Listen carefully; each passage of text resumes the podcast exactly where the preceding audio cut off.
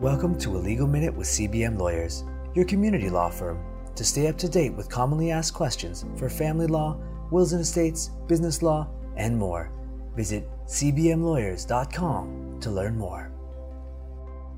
So these days, property's gone up in value significantly. That includes people's homes and people's businesses, um, also people's pensions. And it's not uncommon. People have lived in a home for decades and they just haven't followed the market, um, don't know how much their home is worth, don't know who to contact um, in order to be able to show the court how much it's worth.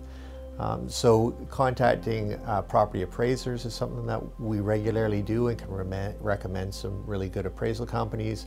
Business valuations, again, we have people that we use regularly that can help out.